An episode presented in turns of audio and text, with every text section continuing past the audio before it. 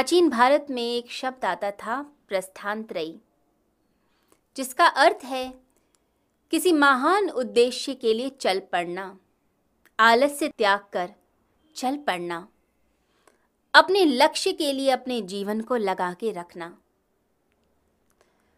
तो जो जीवन की दिशा देते हैं, ऐसे तीन ग्रंथ माने गए, जिसमें गीता, उपनिषद और वेदांत आते हैं। तो गीता मानवता को दिशा देती है, जीवन को एक दिशा देती है, प्रेरणा देती है कि हमें जीवन जीना कैसे है, कैसे हमें चलना है आगे। ये जीवन कैसे बीतेगा, किस उद्देश्य के लिए हम लगाएँ, निरुद्देश्य ऐसे ही भटक कर इस जीवन को नष्ट ना कर दें। जब कोई महान उद्देश्य लिया जाता है और उसके लिए जीवन लगाया जाता है तो समझिए जीवन में आनंद आता है, जीवन में सार्थकता आती है। तब हम इस संसार के लिए, इस ब्रह्मांड के लिए कुछ करने योग्य बनते हैं।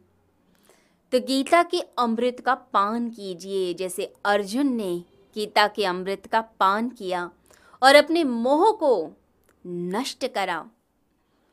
कहते हैं कि वेद रूपी जो गौए हैं, उन्हें दोहकर भगवान श्री कृष्ण ने गीता रूपी अमृत प्रकट किया इस संसार के लिए।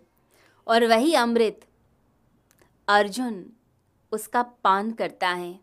और अर्जुन के रूप में मानव जाति उस दुग्ध का पान करती है, उस अमृत का पान करती है। अमृत हैं गीता के विचार, क्योंकि ये विचारों में शक्ति है। इतने पॉजिटिव विचार हैं, ऐसे विचार हैं जो संसार के नियमों को हमें बताते हैं। जब ऐसे पवित्र विचार हमारे भीतर जाते हैं तो हमारे एक एक रोम रोम में हमारे सभी सेल्स में पॉजिटिविटी भरते हैं। जब कोई व्यक्ति नेगेटिव बोलता है, जब कोई आपसे घृणा करता है, नफरत करता है, तब उस समय क्या होता है? आपके पूरे शरीर के अंदर नेगेटिविटी आ जाती है। विष घुल जाता है। इतनी नफरत, इतनी घृणा आ जाती है कि आप बेचैन हो जाते हैं। ऐसा लगता है दुखी हो गया। ये जीवन दुखमय हो गया। मुस्कुराने को कहो तो मुस्कुराया नहीं जाता, खाया नहीं जाता।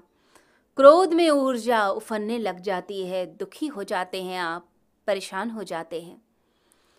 और यदि कोई आपकी तारीफ़ करे, आपको उत्साहित करे, आपको प्रेरणा दे। तो कितनी मधुरता घुलती है, रोम रोम में शक्ति आती है। इसलिए सुख में इंसान उड़ता है, पंछी की तरह उड़ता है। लगता है जैसे पैर में पंख लग गए, हम उड़ चले। और दुख के अंदर इतना भारीपन आता है, शरीर सूख जाता है। चेहरे की कांति चली जाती है, परेशानियाँ आती हैं। तो ये जो विचार हैं, ये औषधि का काम करते हैं। अब वह औषधि कैसी है, ये विष भरी है या अमृत भरी है? तो भगवान श्री कृष्ण कल्याण करना चाहते हैं मानव जाति का। जो डिप्रेशन में है अर्जुन, अवसाद में है, दुखी है, उस अर्जुन को जगाते हैं कि उठ, खड़ा हो। अपने संकटों का सामना कर क्यों डरता है? क्यों मोह में पड़ा है? क्यों अपनी दुर्बलताओं के आगे तो नतमस्तक हो गया है, डर गया है, हार गया है? उठ, खड़ा हो, फिर से चल। तो ये जीवन जीने की प्रेरणा भगवान श्री कृष्ण ही दे सकते हैं। उनका योग दे सकता है, उनका जीवन पथ दे सकता है। तो भगवान अमृत लुटाते हैं इस संसार में। गीता रूपी अमृत, जो आपके मन को, आपकी बुद्धि को बदल देता है। मार्गशीर्ष शुक्ल एकादशी की वह तिथि, जिसमें भगवान श्री कृष्ण ने अर्जुन को निमित्त बनाकर मानव जाति के लिए संदेश दिया। समझिए, गीता जयंती प्रेरणा दिवस पूरी मानव जाति का कल्याण कर गया। हर पल हम बदलते हैं। हर पल शरीर बदलता है, हर पर मन बदलता है, बुद्धि बदलती है।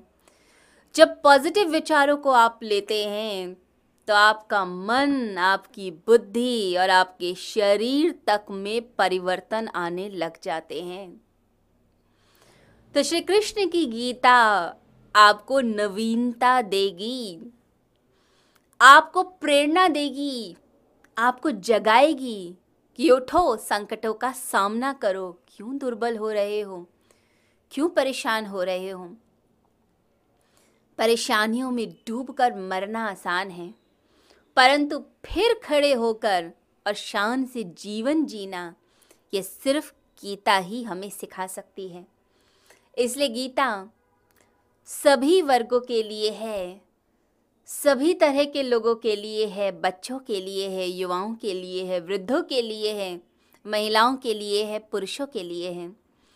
यदि कोई व्यक्ति बचपन से ही गीता का अध्ययन शुरू करता है, उसके विचारों को आत्मसात करता है तो उसके जीवन में परिवर्तन आना शुरू हो जाता है। बचपन में मन कोमल।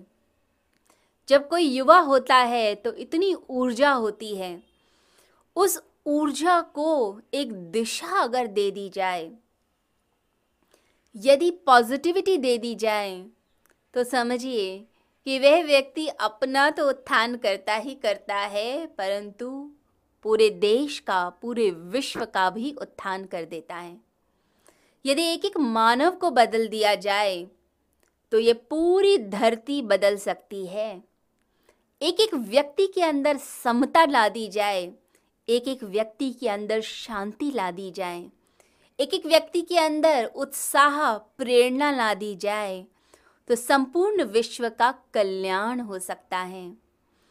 तो ये गीता, ये जो अमृत है भगवान श्री कृष्ण का, ये प्रेरणा देता है, जीवन को दिशा देता है। कहाँ चलें? कैसे चलें? कैसे जीवन को जिएँ? आजकल डिग्रीज मिल जाती हैं। लोग डिप्लोमा कर लेते हैं। यूनिवर्सिटी में जाकर टेक्नोलॉजी पता चल जाती है, परंतु वह टेक्नोलॉजी हमें जीवन जीना नहीं सिखाती। आप अच्छे डॉक्टर बन सकते हैं, इंजीनियर बन सकते हैं। आप बहुत अच्छे कलाकार बन सकते हैं, परंतु आप खुश रहकर जीवन का आनंद कैसे उठाएँ और जीवन को सार्थक कैसे करें? और जीवन के परम उद्देश्य परमात्मा तक कैसे पहुँचे? ये सिर्फ़ और सिर्फ़ श्री कृष्ण की गीता हमें सिखाती है।